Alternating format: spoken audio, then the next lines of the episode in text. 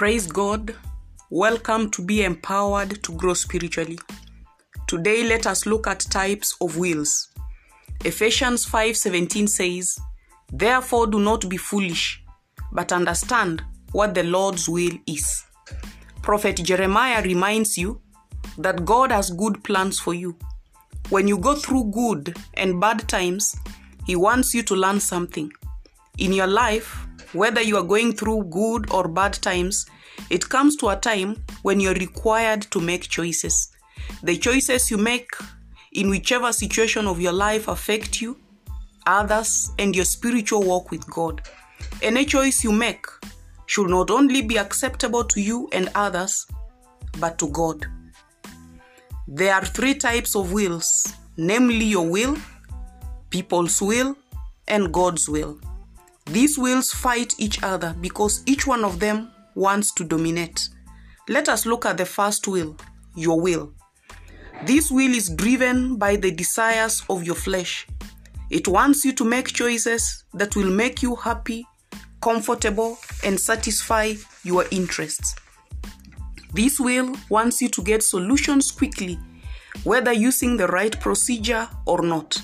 It does not care whether your choice is acceptable to others or God. The second will, people's will. This will is after making others happy. It seeks to be praised and recognized by people. What others say is important, and even doesn't matter whether it pleases you or God. A big percentage of people are controlled by this will.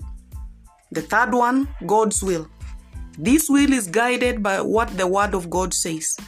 The Word of God is a lamp to your feet and a light to your path.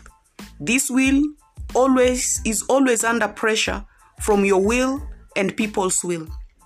It takes God's grace to stand firm and make decisions according to His will. Your enemies persecute you, but instead of praying to God to punish them, God's will demands that you pray for God to bless them. You are accused of what you haven't done, but instead of fighting back, the will of God says you rejoice because all is working for your good. When you make decisions outside God's will, you will suffer curses and infirmities as seen in Deuteronomy 28 because you have disobeyed the will of God. When making a prayer, do not push God to bless you outside His will. Know what the Word of God says about your situation.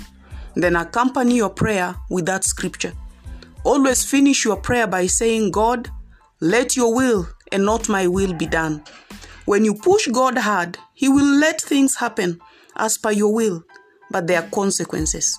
When making choices in your life, ensure they are in alignment with God's will, which is His word. God bless you.